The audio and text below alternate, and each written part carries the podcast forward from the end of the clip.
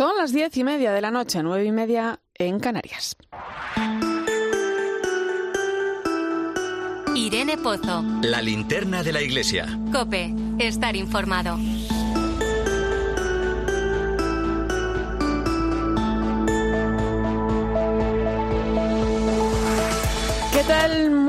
Buenas noches. Situación especialmente delicada la que vive la pequeña isla italiana de Lampedusa, a la que no dejan de llegar barcazas llenas de migrantes. Lampedusa, reflejo de tantas tragedias que se viven a lo largo del Mediterráneo, es la isla más cercana a las costas norteafricanas. Una situación que nos recuerda la urgencia de dar una respuesta al drama de la migración.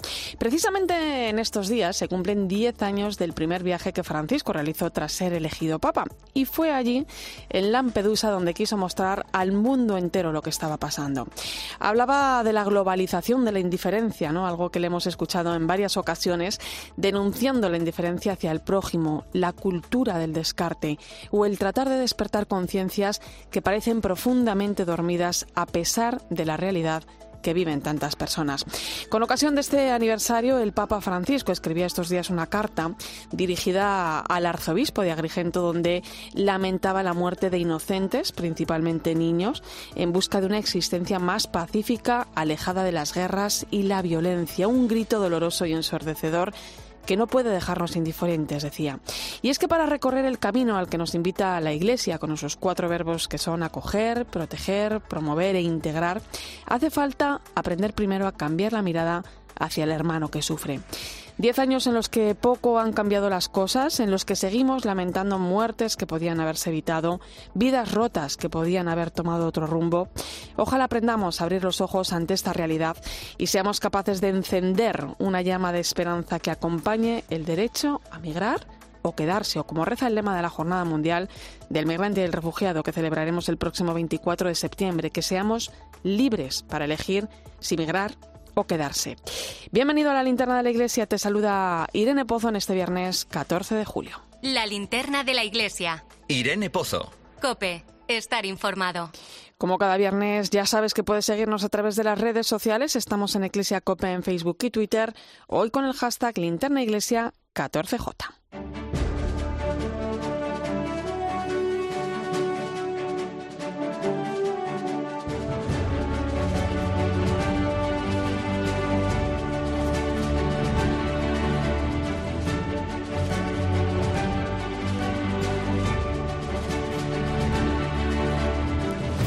Repasamos a esta hora las principales claves de la actualidad de la Iglesia que nos deja la semana. Manu Torralba, buenas noches. Buenas noches, Irene. Y comenzamos hablando de la elección de 21 nuevos cardenales que serán creados por el Papa el próximo 30 de septiembre. Entre ellos, tres españoles, el arzobispo de Madrid, el rector mayor de los salesianos y el obispo de Ajaccio, en Francia. Francisco lo anunció el pasado domingo, por sorpresa, como es habitual en él, durante el Ángelus.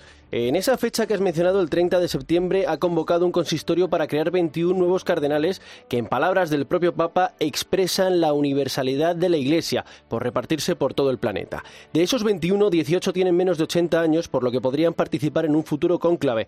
Entre ellos se encuentran los tres españoles, el arzobispo de Madrid, que comenzó su ministerio pastoral este sábado, Monseñor José Cobo, el obispo de Ajaccio, Francisco Javier Bustillo y el rector mayor de los salesianos, Ángel Fernández Artime. Por cierto, que Fernández Artime ha anunciado que va a adelantar su sucesión al frente de los salesianos debido a su designación como cardenal. Estaba prevista para 2026 y la ha adelantado a julio de 2024, dentro de justo un año. Desde entonces y hasta febrero de 2025, cuando se celebrará el capítulo general del que saldrá su sucesor, la congregación salesiana estará gobernada por el vicario general, el padre Estefano Martoglio. Durante 10 días hemos tenido en España la suerte de recibir a un equipo de cricket muy especial, el equipo del Papa, el St. Peter Cricket Club.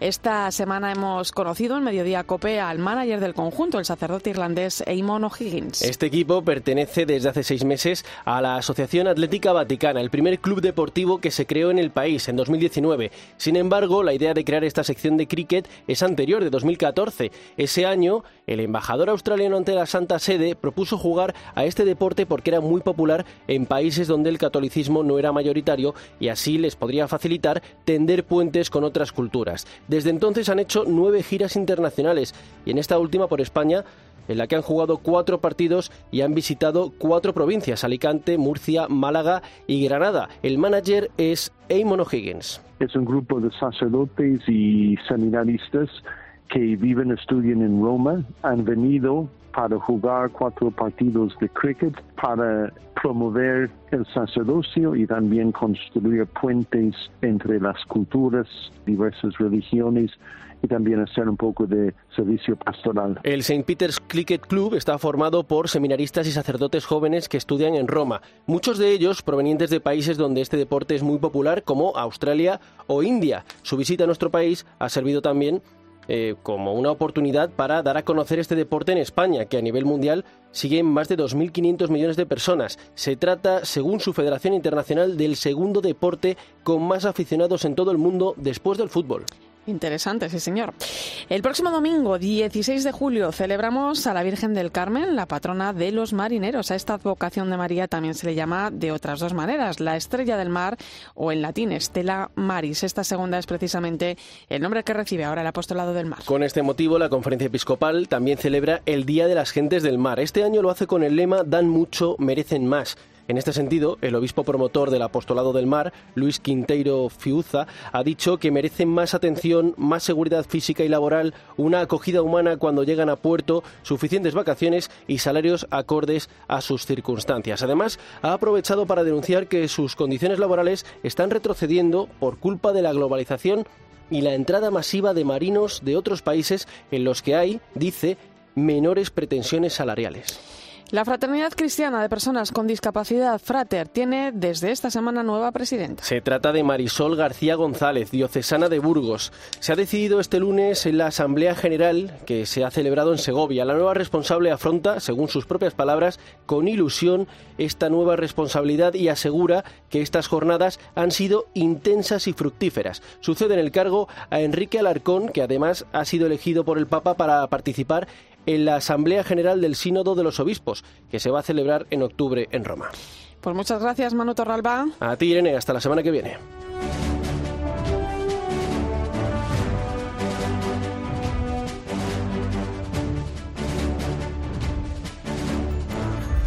Tiempo ahora para la información diocesana. Comenzamos en Ávila, donde estamos en la víspera de la ordenación y toma de posesión del nuevo obispo Jesús Rico. Hasta allí nos vamos. Auxi Rueda, buenas noches. Buenas noches, Irene. Pues sí, ya está todo preparado en la Catedral del Salvador, incluido el fresquito típico abulense, eso sí, solo dentro del templo, para esa ordenación episcopal y toma de posesión, porque hay que hacer ambas cuestiones. Primero será ordenado obispo don Jesús Rico García y después ya comenzará su ministerio episcopal en la diócesis de Ávila. Será entonces cuando ocupe su cátedra y las campanas de la catedral repiquen para dar la bienvenida a su nuevo pastor que sucede en el cargo a José María Gil Tamayo, actual arzobispo de Granada.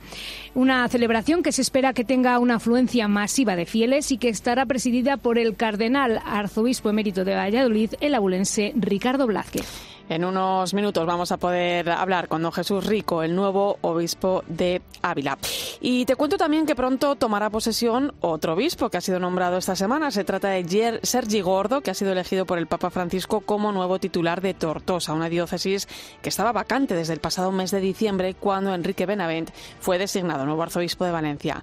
Cope Barcelona, Andrea Gavarro, buenas noches. Buenas noches, Irene. Sergi Gordo ha avanzado que tomará posesión del cargo el 9 de septiembre, la misma fecha que fue ordenado obispo auxiliar de Barcelona hace seis años. El que será el próximo obispo de Tortosa ha dirigido sus primeras palabras a sus diocesanos y se ha puesto desde el minuto cero a disposición de los fieles en Tortosa. También ha asegurado que tiene intención de escuchar y aprender mucho. De dejarme empapar por toda persona de buena voluntad de esta diócesis y quiero dejar sobre todo sorprender. Por su parte, el cardenal de Barcelona, Juan José Omella, ha destacado que es una alegría el nombramiento de Gordo como nuevo obispo de Tortosa. Sin embargo, también admitido un punto de tristeza por perderlo en la archidiócesis de Barcelona, subrayando el trabajo que ha hecho en estos últimos años.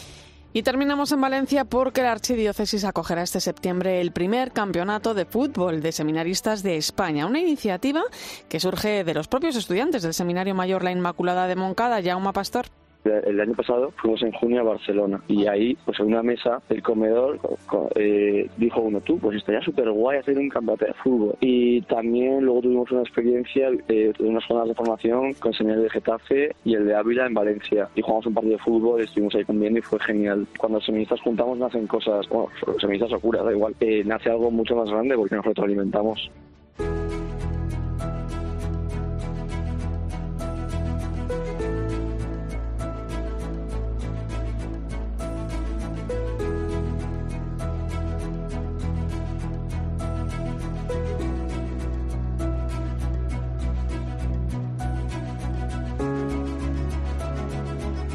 Pues hasta Ávila nos vamos para saludar a quien mañana se convertirá en el nuevo obispo de la diócesis. Nacido en Valladolid, hace 68 años es miembro de la Hermandad de Sacerdotes Operarios Diocesanos del Corazón de Jesús y desde 2020 ha sido rector del Pontificio Colegio Español en Roma. Don Jesús Rico, muy buenas noches. Muy buenas noches. Y ahora llega usted a la tierra de Santa Teresa de Jesús, nada más y nada menos, por cierto, primera mujer en ser proclamada doctora de la Iglesia.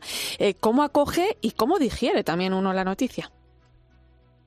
Pues la noticia la cogí un poco asombrado, pero también con, como decía al prefecto, que fue el que me la comunicó, y después dije aquí en el saludo inicial a los abulenses, con confianza. En ese momento me acordé de la, del poema de Santa Teresa, nada te turbe, nada te espante, con la paciencia todo se alcanza, solo Dios basta. Y dije, bueno, pues aunque son 68 años, que es el pretexto que yo le puse al prefecto de el dicasterio de obispos, pero me dijo, no, no hay ningún problema, pues acepto con mucha confianza en el Señor, que es el que diríamos, lleva los, nuestros destinos y ha escrito nuestra historia, a veces con renglones torcidos, pues ha escrito recto y nos ha sabido llevar su providencia por los caminos que él ha visto más conveniente. Eh, hace unos días llegaba a la diócesis a través de la pequeña localidad de Aldea Vieja, ¿no? Cumplía así, eh, bueno, pues con la tradición, ¿no? De acceder por el primer pueblo de la provincia, ¿no? ¿Cómo le han acogido?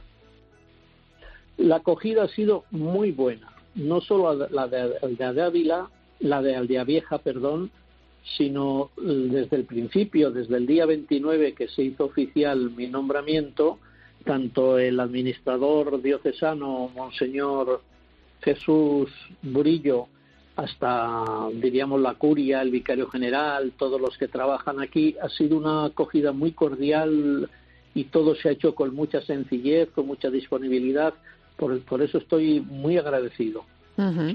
Eh, aunque acaba usted de aterrizar, como quien dice en Ávila, imagino que habrá podido eh, hacerse una pequeña imagen ¿no? de la diócesis. ¿Qué retos plantea una diócesis como Ávila y por dónde van a, van a ir ¿no? sus primeros pasos? Los retos que plantea les tenemos que ir viendo in situ. Yo esta pregunta también me la han hecho ya varias veces y siempre contesto que yo no me invento la diócesis. Yo vengo a una diócesis ya con una tradición, una historia, con personajes ya no solo Santa Teresa, sino recientemente pues uno ha tenido profesores que eran curas sacerdotes de Ávila excelentes. Y entonces, pues lo que tengo que hacer es meterme en el surco de la diócesis y acompañar a los diversos movimientos, los sacerdotes, las parroquias y ir abriendo, abriendo camino eh, estoy empezando. Me dieron un, libro que eran lo, el resumen de estos cinco últimos años en, en el que se hacía un análisis, después se hacía también posibles perspectivas de futuro.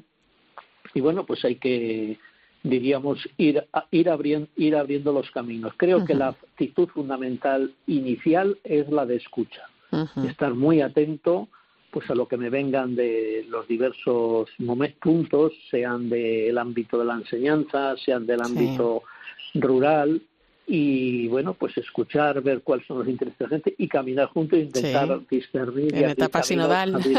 juntos. Eso es. Evidentemente que es una diócesis castellana, como la Castilla que tenemos, que se ya la, la llamamos la España vaciada, con muchísimos pueblos, con poca gente cada pueblo, y ese es un reto pastoral que hay que afrontar a ver cómo se, diríamos, con cada vez sacerdotes también más envejecidos, menos sacerdotes, pues a ver cómo, cómo, diríamos, abrimos ahí caminos de la manera más eficiente y pues necesariamente tendremos que contar con equipos de laicos bien preparados y que sean también animadores de comunidades.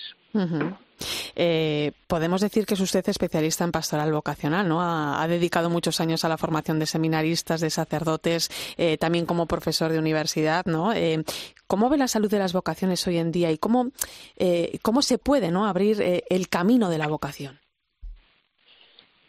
La vocación es una llamada de Dios y una llamada no para nosotros, sino para una misión. Hoy el problema más serio es el acompañamiento, por ejemplo, imagínate nuestros jóvenes para discernir esa llamada, porque Dios sigue llamando. El problema es si sabemos o no sabemos escuchar, si sabemos o no sabemos discernir eso como una llamada de Dios. El problema, eh, hoy tenemos el problema de ocasiones, el primer problema en, nuestra, en nuestros contextos europeos es el demográfico. ¿Cuántos hijos hay hoy por familia? Pues me parece que es 1.5, una cosa así. Entonces, ese es un problema y es un problema serio que, que tenemos que contar con él.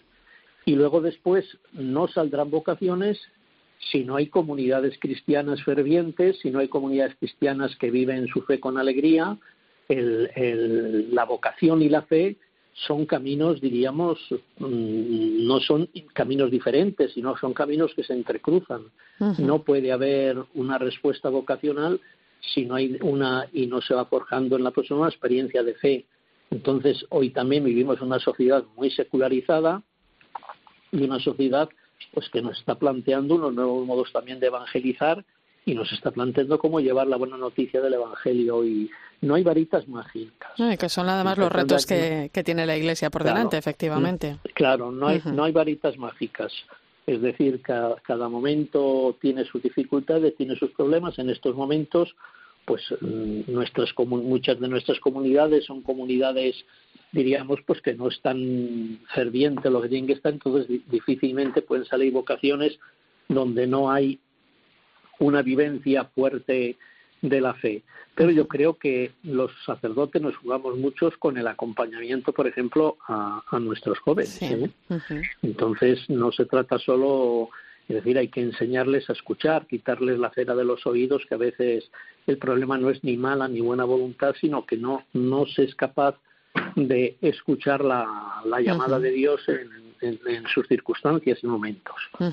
Eh, es usted miembro de la Hermandad de, Sacerdotes Operarios, donde bueno pues ha ocupado algunas responsabilidades a lo largo de, estos años, llegando a ocupar incluso ¿no? la dirección general entre el año 2008 y 2014. ¿Qué le ha enseñado la experiencia de la Hermandad?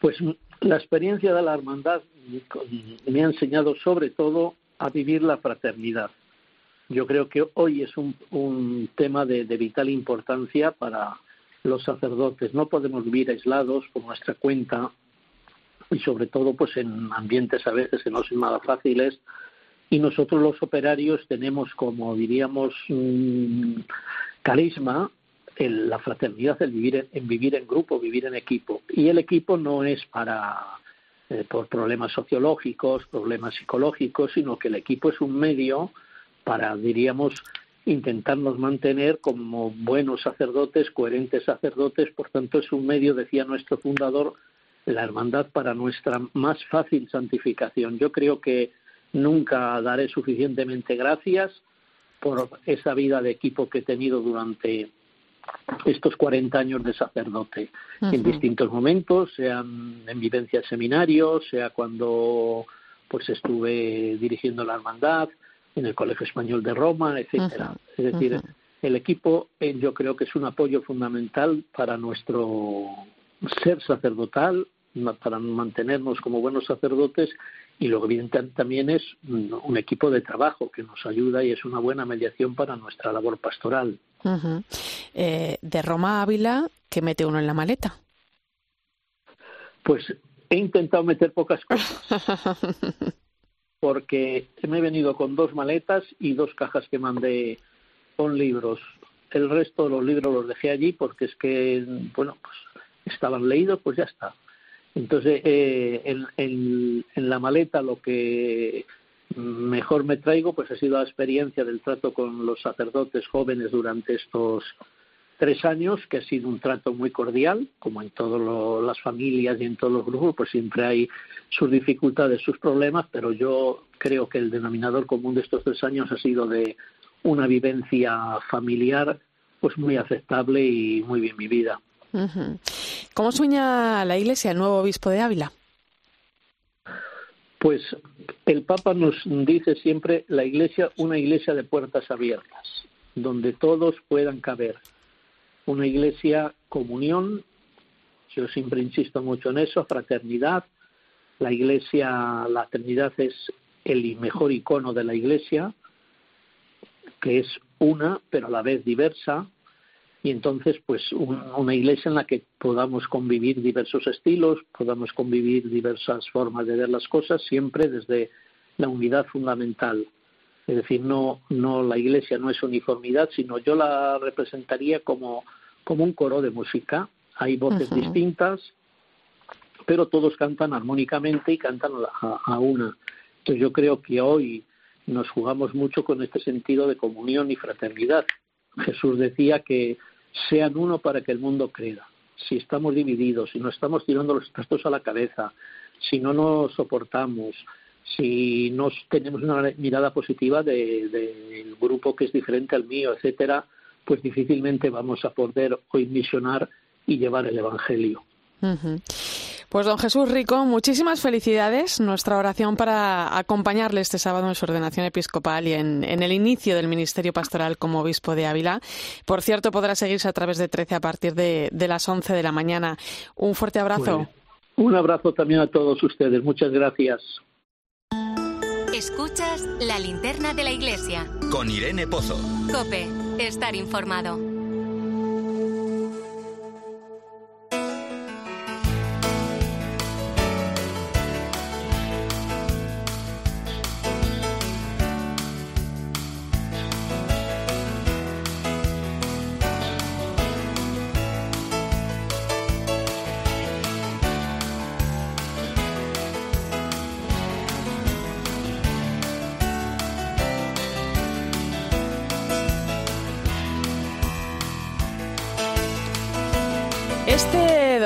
16 de julio, celebramos a la Virgen del Carmen, la patrona de los marineros. A esta vocación de María también se la conoce como Estrella del Mar o en latín Estela Maris, que es precisamente el nombre que recibe el apostolado del mar. Te voy a presentar a su conciliario diocesano en Tarragona. Es un sacerdote filipino. Su nombre es Francis Ferrucci Callao. Como conciliario, el trabajo es, según me dijo el vicario general, ser alguien que empuja a los voluntarios y al mismo tiempo ser alguien que hay delante como punto de referencia. Es lo que estoy intentando hacer por eso comparto el trabajo con ellos, visitar barcos. Este sacerdote filipino, el padre Francis, pertenece a la congregación de los rogacionistas del Corazón de Jesús. Llegó a España en el año 2017 y hace un año fue nombrado conciliario local de Estela Maris, coincidiendo prácticamente con la Virgen del Carmen. Los miembros del apostolado visitan los barcos uno a uno tres días a la semana. En concreto, el padre Francis lo hace los viernes miramos una app por el internet y miramos cuáles son los barcos que acaban de llegar al puerto de Tarragona. Vamos allí, vamos a preguntar si conocen a Stella Maris. Sorprende porque muchos normalmente ya conocen a Stella Maris y a los que no decimos que estas son las cosas que os podemos ayudar en el centro o lo que sea. El padre Francis lleva a cabo esta labor pastoral junto al director local y a los voluntarios, pero no solo se encargan de visitar los barcos, también regentan un centro en el que acogen a todos los marineros que lo desean, sin importar su religión, porque la función de Estela Maris es ser hogar de los marineros cuando están fuera de su hogar y acompañarlos tanto a ellos como a sus familias. A la familia esto es cuando ya pase algo no bueno, por ejemplo, cuando empecé el año pasado teníamos que acompañar a una familia de un marinero filipino. Tuvo una enfermedad y murió aquí en Tarragona y teníamos que acompañarle hasta el traslado del cuerpo prácticamente a Filipinas.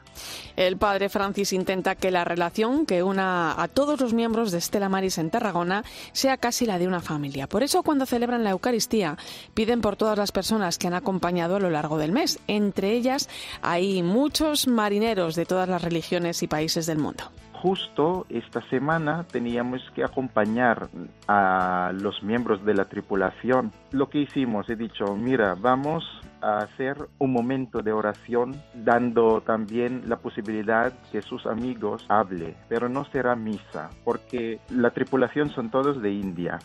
Pues como dice el padre Francis, a él lo eligieron conciliario porque existe la idea de que la mayoría de las veces los marineros que visitan su puerto son filipinos, pero la realidad es que sea cual sea su origen, Estela Maris está ahí para ellos. Irene Pozo. La linterna de la iglesia. Cope, estar informado. Ponemos rumbo a la JMJ. Ya se tachan los días para vivir el mayor acontecimiento de la juventud católica. En menos de un mes estaremos en Lisboa. Ana Medina, buenas noches. Buenas noches, Irene. En estos días, a solo 18 del inicio de la Jornada Mundial de la Juventud, Muchos jóvenes reciben en sus parroquias y diócesis el envío a este gran acontecimiento de la fe. Sabemos que los nuestros son los más numerosos. Casi 40.000 de los 600.000 peregrinos inscritos son españoles, y entre ellos nuestros hijos, nietos, la juventud de nuestros movimientos y parroquias. Decíamos en broma preparando esta sección eso de juventud, divino tesoro, y es cierto, Totalmente cierto que tiene un tesoro la juventud y que no es de la tierra sino del cielo en la oportunidad que les brinda el verano de poner su fe en el centro. Muchos lo hacen todos los años con campamentos, retiros, actividades misioneras, experiencias de servicio y aportan la ilusión y las ganas que permite la edad. Y cada tres años llega la ocasión de compartir su vida creyente con cientos de miles de jóvenes de todo el mundo y con el Papa. ¿Puede cambiarles la vida? Sin duda lo hará. Lo que vivimos en nuestra juventud nos marca y a menudo sostiene las experiencias que seguirán acercándonos a Dios durante la vida. Así que animemos a nuestros muchachos y muchachas a ir con el corazón abierto a Lisboa, a dejarse encontrar por Dios, que el Señor hace todo el trabajo, solo hay que ponerse a tiro. También nosotros tenemos responsabilidad en cómo les enviamos, en preparar sus mochilas para que sea una experiencia de la que vengan con ganas de transformarlo todo. Pues enseguida hablamos con el cardenal español Julián Herranz en una entrevista concedida en exclusiva a COPE a propósito de su último libro, Dos Papas, mis recuerdos con Benedicto XVI y Francisco. Será a partir de las 11, las 10 en Canarias. Antes recuerda que estamos en Iglesia COPE en Facebook y Twitter, hoy con el hashtag Linterna Iglesia 14J. Sigue a Irene Pozo en Twitter en arroba eclesiacope, en nuestro muro de Facebook, eclesiacope y en cope.es. España, el carnet de conducir no tiene una fecha de caducidad.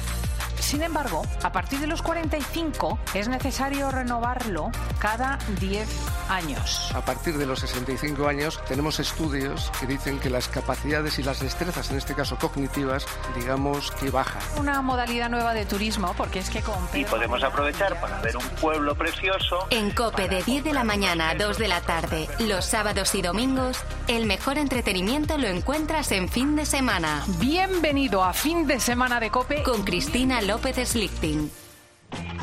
Lo mejor de la comedia española.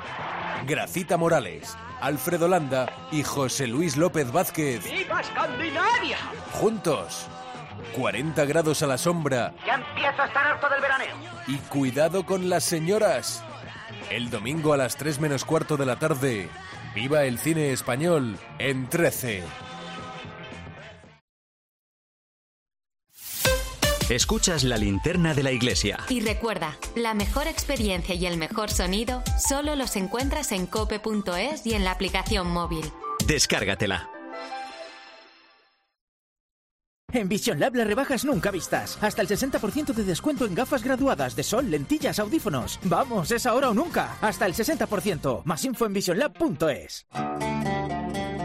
En la noche, la radio deportiva tiene un referente. ¿Dónde está a esta hora la noticia? ¿Dónde está el Barça? ¿Dónde está el Real Madrid? Aunque supongo que el Real Madrid pues ya camino de su casa prácticamente. Vestuario del Barça, ¿qué tal Albert? Muy buenas. Bueno, pues el Barça celebrando aquí en los vomitorios. Escucha a Juanma Castaño en el partidazo de Cope.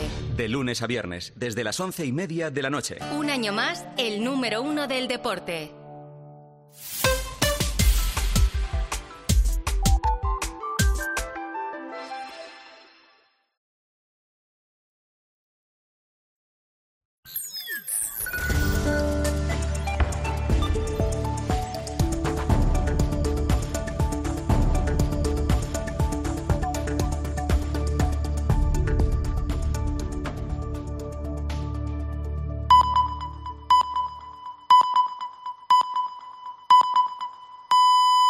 Once de la noche, 10 en Canarias.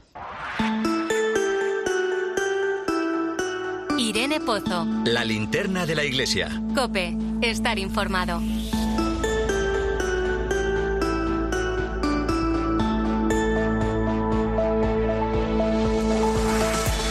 Y como cada viernes a esta hora ponemos el foco de la linterna de la Iglesia en el Vaticano, allí está Eva Fernández. Muy buenas noches, compañera.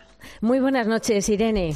Eva, hace unos días el Papa anunciaba consistorio el 30 de septiembre para la creación de nuevos cardenales. Como venimos contando, entre ellos se encuentran tres españoles: el arzobispo de Madrid, el rector mayor de los salesianos y el obispo de Ajaccio. ¿Cómo queda a partir de entonces el colegio cardenalicio? Pues la verdad es que queda sobre todo muy universal, que es eh, lo que pretendía el Papa Francisco. ¿no? Es cierto que cada vez que se convoca un consistorio para crear nuevos cardenales resulta casi inevitable detenerse a analizar cómo quedará todo organizado de cara a un posible próximo cónclave. Pero lo realmente importante es subrayar justo esto, las propias palabras que pronunció el Papa al anunciarlo, destacando que las distintas procedencias expresan la universalidad de la Iglesia, que sigue proclamando el amor misericordioso de Dios a todos los hombres y que con esta decisión, decía el Papa, se manifiesta también el vínculo inseparable entre la sede de Pedro y las iglesias particulares extendidas por todo el mundo. Pero dicho esto, efectivamente hay algunos datos importantes y también, ¿por qué no?, interesantes, ¿no?, que conviene que tengamos en cuenta. Por ejemplo, cuando mm, el 30 de septiembre se celebre este consistorio, habrá 137 cardenales electores. Eh, su principal eh, prerrogativa es que son tanto candidatos como votantes únicos del cónclave. Y aquí, bueno, pues a partir de este consistorio ha saltado la noticia ¿no? de. España, se Sí. convierte en el segundo país con más cardenales electores, eh, por detrás solo de Italia. Eh, haciendo un pequeño recuento de los que tenemos, eh, vamos a ver por qué, por qué tenemos tanto. ¿no?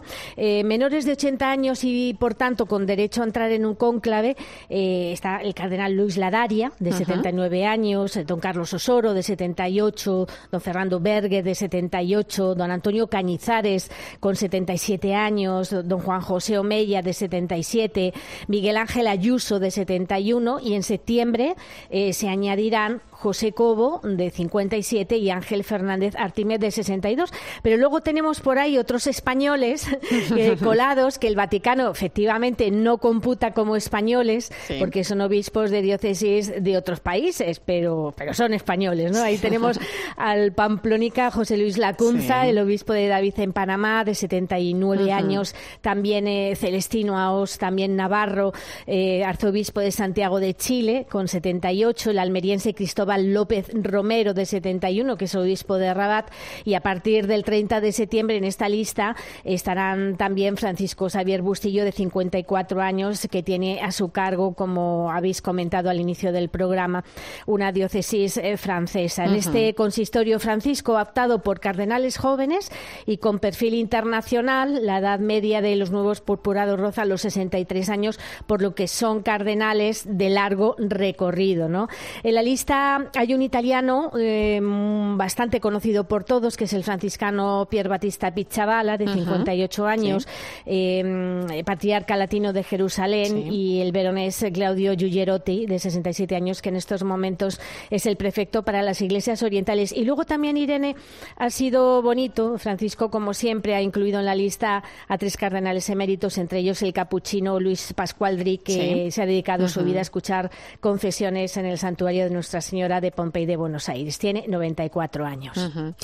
Oye, hablando de cardenales, no sé si has tenido ocasión de leer el libro Dos Papas, mis recuerdos con Benedicto XVI y, Francisco, cuyo autor es el cardenal español Julián Herranz, que como sabemos pues ha desarrollado una importante labor en la Iglesia y que lleva nada más y nada menos que cerca de 70 años allí en Roma al servicio de la Iglesia, Eva. Sí, la verdad es que he tenido la ocasión de leerlo y disfrutarlo y el libro es una auténtica joya porque ninguna de las páginas de este libro editado por Rial tiene desperdicio. El cardenal Julián Herranz lleva siete décadas trabajando en el Vaticano. Va camino incluso de celebrar las llamadas bodas de brillantes, que se celebran a los 75 años, una cifra a la que muy pocos llegan y que, bueno, pues habrá que, celebrarlo ¿no? con un merecido homenaje en el Vaticano. Empezó nada menos que en 1960, en tiempos de Juan XXIII. Los pontífices mm, han contado con él para resolver cuestiones muy delicadas y si, mm, además de su capacidad de trabajo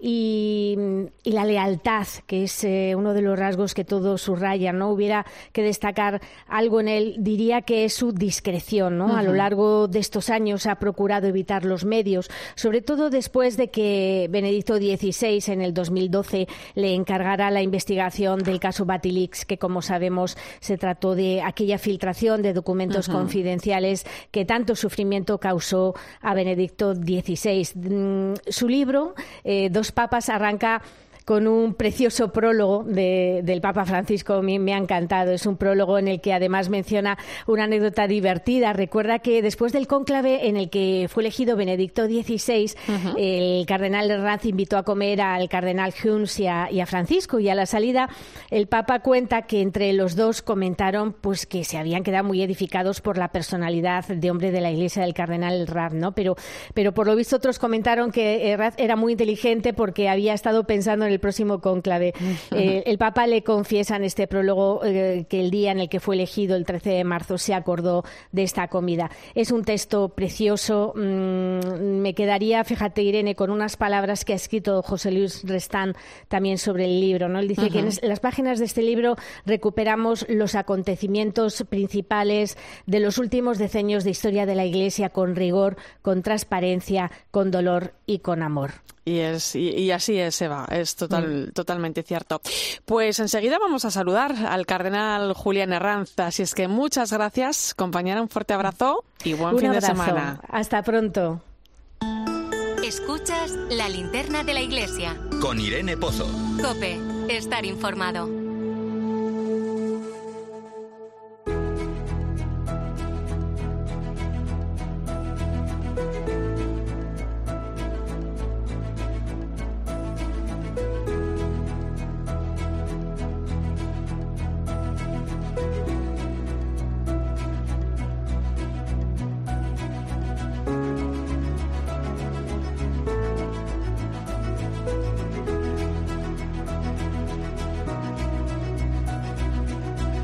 Mis manos un libro que habla de recuerdos. Recuerdos vividos, como reza el título, con dos papas, Benedicto XVI y Francisco. Pero también habla de alguien que desde su humildad ha querido plasmar en esta obra un gesto de agradecimiento.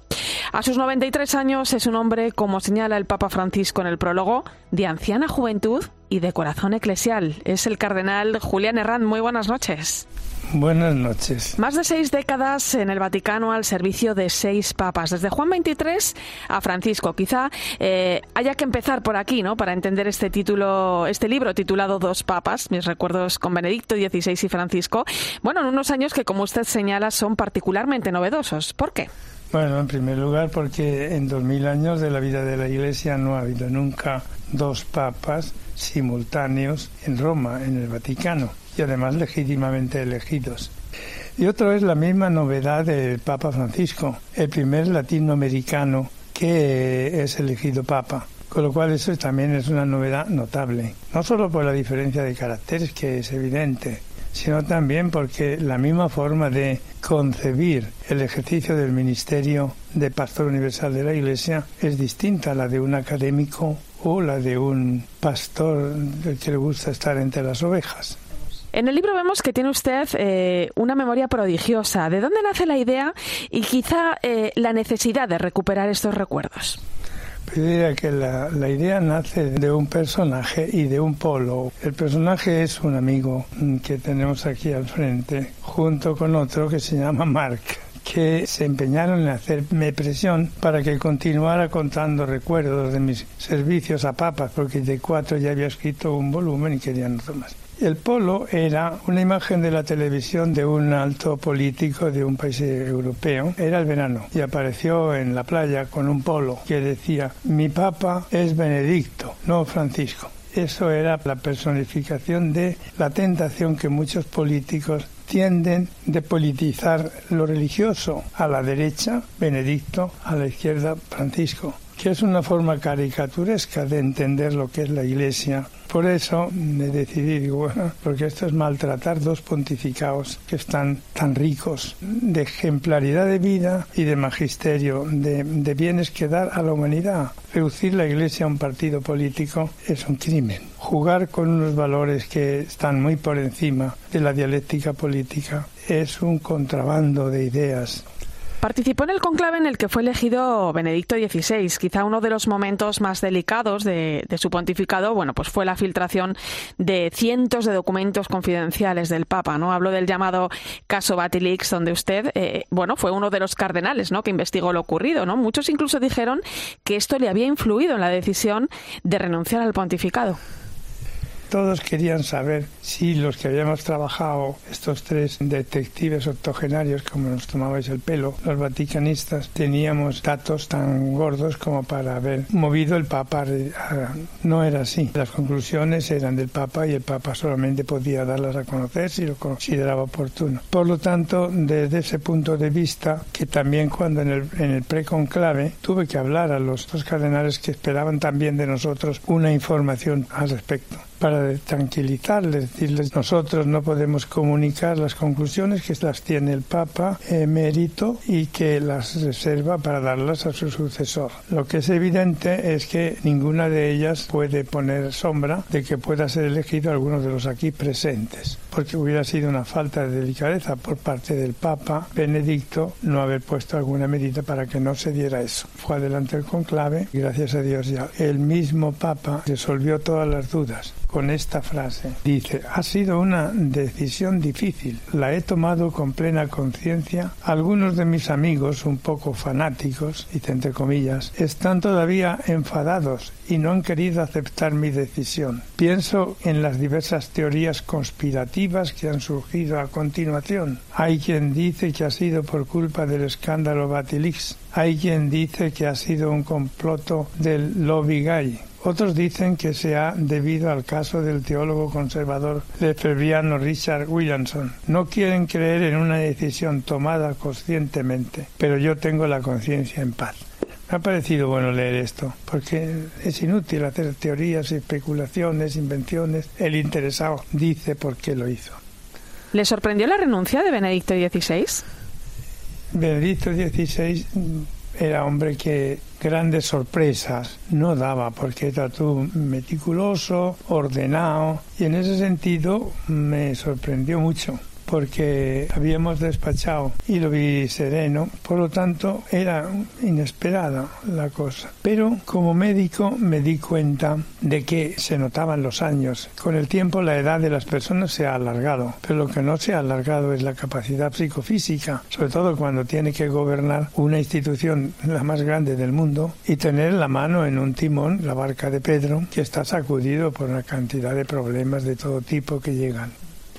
¿Alguna vez se imaginó que iba a vivir con, dos papas, ¿no? con el papa y con el papa emérito en el Vaticano? Eh, a su modo de ver cómo ha sido esa experiencia ¿no? y la de trabajar también en ambos pontificados, porque son muchos eh, los que se han empeñado ¿no? en este tiempo en mostrar cierta discordancia ¿no? entre ambos. Estos tiempos lo he vivido como cardenal, es decir, tenemos el derecho y el deber de ayudarle en el gobierno de la Iglesia Universal, cuando él no lo pide en los consistorios o bien personalmente. Lo que no me parece que debería hacer y no lo hizo nunca son entrevistas o formas indirectas de manifestar algo que no sea directamente a él. Dudo esa contrariedad, esa contraposición de que hablaba usted, que realmente haya existido. Durante diez años yo he visitado con frecuencia a Benedicto XVI en el monasterio, en el jardín vaticano donde estaba. Y hemos hablado con sencillez siempre, pero jamás le escuché ningún comentario o juicio poco respetuoso o negativo respecto a Papa Francisco. Y viceversa, el Papa Francisco un día en una el domingo anterior habíamos tenido una función en San Pedro. Canonizó a San Juan XXIII y a San Juan Pablo II, Papa Francisco, a la presencia de Benedicto XVI, emérito. Y me quedé muy conmovido cuando, después de besar el altar, iba directo hacia el lugar en que estaba sentadico, allí con su bastoncico, Benedicto XVI, y le dio un abrazo largo. Hubo un aplauso en la plaza enorme. En esos días después le comenté que me había emocionado el abrazo y que el pueblo estaba con contento de ver que se abrazaban. Y entonces eso a él le gustó y me dijo, sí, te tengo que decir una cosa. Yo lo utilizo como, como ser abuelo en una familia, que es una riqueza de archivo, de memoria. Tuve darle consejos estupendos, conoce muchas cosas que se me escapan. Le pregunto cosas y él siempre me responde con mucha humildad, me dice su parecer claramente. Y cuando yo le digo, entonces usted, ¿qué decisión tomaría ante esto? Ah, no, me contesta siempre. El Papa es usted, usted es el que tiene la gracia de Estado para tomar la decisión. La verdad que es un tiempo el, que recoge este libro, ¿no? De grandes desafíos en la Iglesia, ¿no? No solo hablamos de la protección de menores, eh, de la importancia de la cuestión ecuménica, del secularismo, hasta los nuevos escenarios, ¿no? Que nos deja la pandemia de la COVID-19. Eh, bueno, usted ha servido a seis papas, ¿no? Y, y, seis pontificados, ¿no? ¿Cuáles cree que son las claves para vivir este tiempo? O sea, ¿qué respuesta debe dar la Iglesia en medio del mundo de hoy? ser fiel a la misión que ha recibido de su fundador, que es evangelizar el mundo. Eso es lo que siempre la Iglesia tenido el, el, deber de hacer durante toda la historia. Que lo haya hecho más o menos bien es otra cosa. Ahora las circunstancias del mundo son tales que esto urge especialmente. Cuando el hombre, incluso en los lugares donde se parece que en criterio de civilización se está en un primer mundo, con mucho progreso, con una tecnología avanzadísima, con una ciencia muy segura de sí misma, pero que da las espaldas a, a Dios, vive como si no hubiera un más allá y todo lo agota en el más acá o una sociedad que se intenta construir contra Dios sin darse cuenta que eso es construirla contra el hombre. Los dos papas, cada uno a su modo, cada uno con su estilo, cada uno subrayando en su magisterio un punto u otro, uno la fe, el otro la caridad, uno el valor de la verdad que hay que buscar, el otro el valor de, de la misericordia que hay que ejercitar. Todo eso junto es el Evangelio de Cristo, no es otra cosa y la está sintetizando Papa Francisco en una cosa que a mí me parece que es central, es que Dios es nuestro Padre y que es un Padre infinitamente misericordioso. Este es el gran mensaje del Evangelio. Esta es la gran revolución de amor que desde hace 20 siglos se está expansionando en el mundo. Cuando uno ha servido a seis pontífices, ¿cómo se valora la continuidad de los diferentes pontificados? Pues se valora en un juego del, por así decir, del Espíritu Santo, que hace brillar con mayor intensidad una faceta u otra de este magnífico diamante divino que es el, el Evangelio de Jesucristo. Son sí seis papas, para, sí, para hacer una síntesis rápidamente y quizá no precisa, claro. Juan 23 pues es la, la, audacia del hombre de fe que convoca el Concilio Vaticano II. Pablo VI tiene el don de la sabiduría y la paciencia para ir gobernando, porque gobernó el concilio, no era un simple notario, tratando de limar asperezas, de poner de acuerdo un punto y otro, invitar al diálogo y al final se consigue aprobar por casi todos a la unanimidad los decretos del Concilio Vaticano Vaticano II. Después viene ese periodo tre tremendo que él sufrió con paciencia del posconcilio inmediato. Juan Pablo I fue un toque de esperanza en el diapasón de la historia. Y después vino el director de orquesta la fortaleza de Juan Pablo II, que es el, el Papa Robert Totter, que se recorre el mundo y evangeliza con su presencia. Viene después Benedicto XVI, que es la fe el padre de la Iglesia, que fortalece en la fe a sus cristianos y les enseña cómo defender la fe de frente a la dictadura del relativismo, a los que niegan la existencia de verdades y valores absolutos. Y después ha venido Francisco, que es la caridad, el amor al prójimo, el mandato nuevo, y va al encuentro como Cristo de los más necesitados. Pone en acto esas obras de misericordia, que son justamente aquellas por las que seremos juzgados. Jesucristo no era comunista, ni socialista, ni peronista, como algunos de esos quieren tirar de la chaqueta a Papa Francisco. No es un hombre que se desentiende de las miserias de las personas que en la sociedad están al margen. Hay una encíclica estupenda, Peritas in Caritate de Benedicto XVI, el Papa de la derecha. ¿Hasta qué punto se ve cómo es intelectualmente una cosa ridícula y cómo los cristianos en España, en Italia, en cualquier lugar tienen que evitar que a nuestra Santa Madre, la Iglesia Católica, Apostólica y Romana, la quieran convertir en un partido político de derecha o de izquierda? Usted llega al Vaticano en, el año 1960, prácticamente a las puertas del Concilio Vaticano II. Eh, me imagino que no fue un tiempo fácil, ¿no? En el libro recuerda cómo regresando un día de una audiencia con, con Benedicto XVI, ¿no? Se detiene a leer un documento de Juan Pablo II, eh, Christi Fideles Laici, ¿no? Sobre los fieles laicos, cuya vocación y misión, pues fueron uno de, de una de las grandes esperanzas, ¿no? Nacidas precisamente del Vaticano II. Eh, este camino recuerda un poco al proceso sinodal que estamos viviendo con el Papa Francisco. Eh, ¿Cómo miramos desde esta perspectiva el sínodo de la sinodalidad? Pues como un punto de llegada o de comienzo de llegada del proceso que se inició con el Concilio Vaticano II. Me encantó una cosa que después es la cosa más importante del Concilio Vaticano II. Subrayar la Iglesia como pueblo de Dios y promover el laicao, promover en la Iglesia la toma de conciencia del valor inmenso del sacramento del bautismo, que nos convierte a todos en hijos de Dios. Los fieles laicos tienen también dentro de la Iglesia y en el mundo unos deberes y unos derechos que cumplir. Todo eso estaba en los decretos del concilio, en los cánones del código, pero poco en la realidad de la Iglesia. Pero mientras tanto, con ellos no se ha contado mucho, con el Papa Francisco. Se ha querido dar a eso el peso real, social, un reconocimiento de la realidad sacramental de la Iglesia. En cierto modo, el Concilio Vaticano II supone en la Iglesia lo que la Revolución Francesa supuso en la sociedad en aquel tiempo así como después de la Revolución Francesa los ciudadanos han empezado veramente en la sociedad, después del Concilio Vaticano II también los laicos, que son el 99,90 y tantos por cien del pueblo de Dios, están progresivamente contando más en haciéndose realidad a través de estructuras que permitan el encuentro, escucharse, el dialogar, el dar opiniones, el sugerir cosas. Eso es poner en práctica todo lo que la doctrina y el derecho en años de desarrollo de las conclusiones del Vaticano II estaban ya haciendo.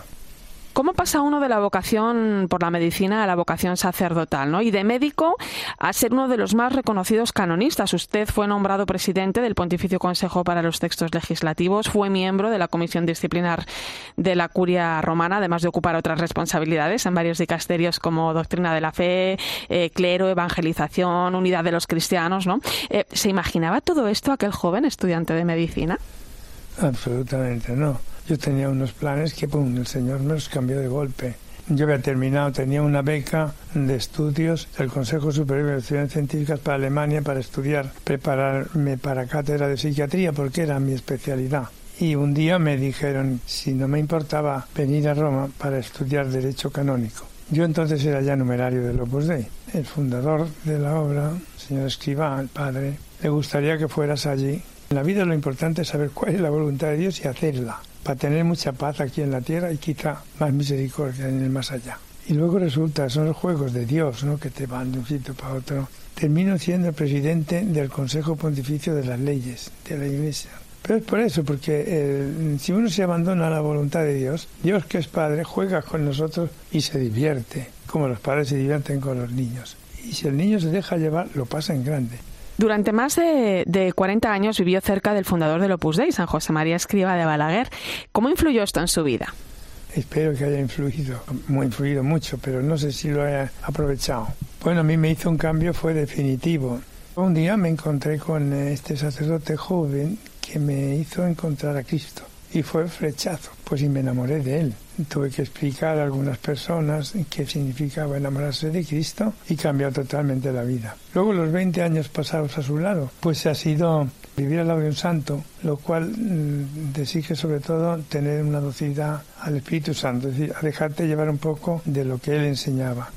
Juan Pablo II le crea cardenal en el año 2003. Han pasado 20 años, ¿no? Y ahora es usted un cardenal eh, en esa última vuelta del camino, ¿no? Como señala en la introducción del libro Dos Papas. Eh, ¿Cómo mira uno todo este tiempo? ¿Qué es lo que le ha enseñado? confirmarme en una cosa que parece una cosa un poco banal porque se repite tanto, pero que es fundamental, que al mundo solo salva Cristo, por mucho mal que haya en el mundo.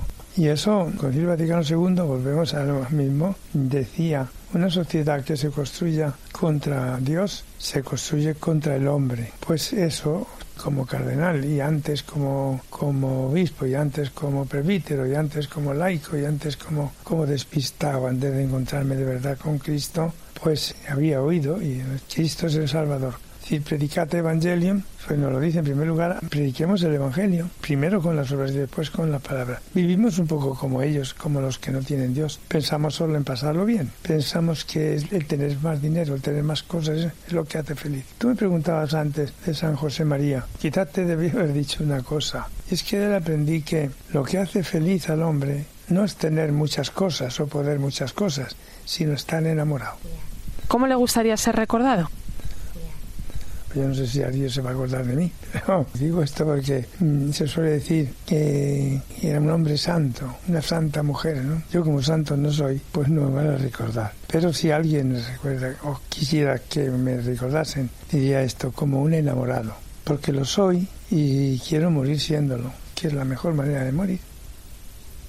Pues ha sido un placer, Cardenal Julián Herranz, autor del libro Dos Papas, mis recuerdos con Benedicto XVI y Francisco. Un valioso testimonio para, para el mundo de hoy. Le mando un fuerte abrazo. Pues no hay de qué.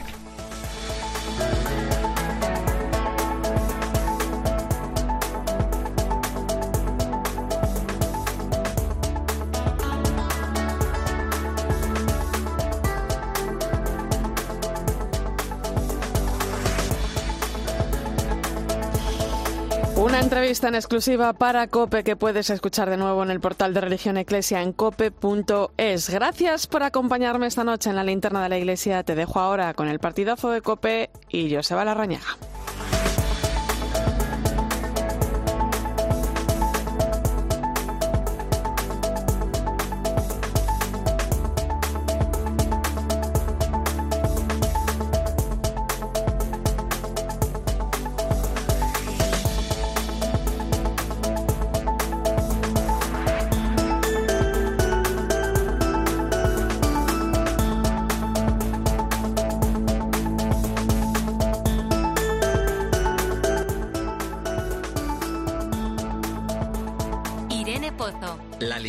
De la iglesia. Cope. Estar informado.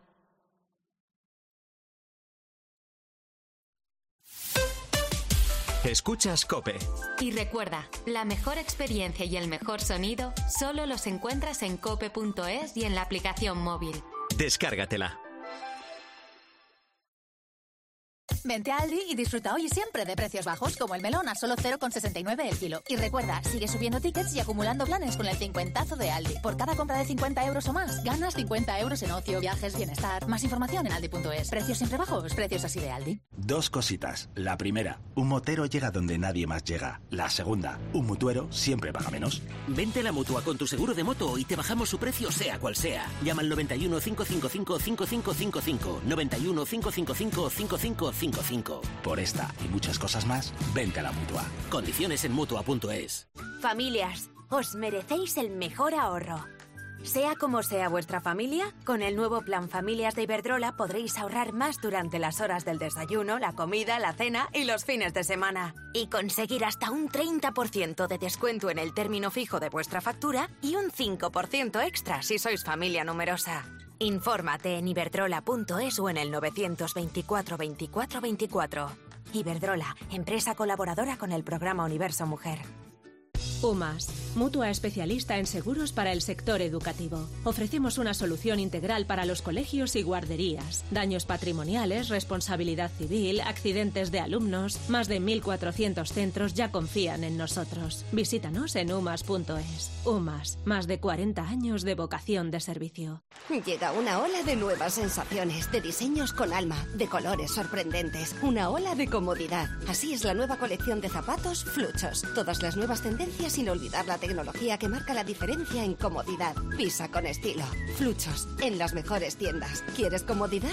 ¿Quieres Fluchos? Comodidad absoluta. Alquiler, acción de alquilar, negocio por el que se cede una cosa a una persona durante un tiempo a cambio de una rentabilidad. Seguro, objetivo, es cierto, libre y exento de todo peligro o riesgo. Si piensas en alquilar, ya sabes, alquiler seguro. Llama ahora al 910-775-775. Alquiler seguro, protección a propietarios. Están pasando muchas cosas. Y estés donde estés este verano, en Cope vamos a estar ahí para contártelas. Arrancamos con esa última hora que les hemos adelantado hace unos minutos. Con Herrera en Cope y la última hora. Con Mediodía Cope, la tarde, la linterna. Muchas zonas de España han estado en alerta máxima por los incendios. El partidazo de Cope. Sesión continua de deporte aquí. Este verano, Cope te acompaña estés donde estés. También en cope.es, redes sociales y en tu móvil.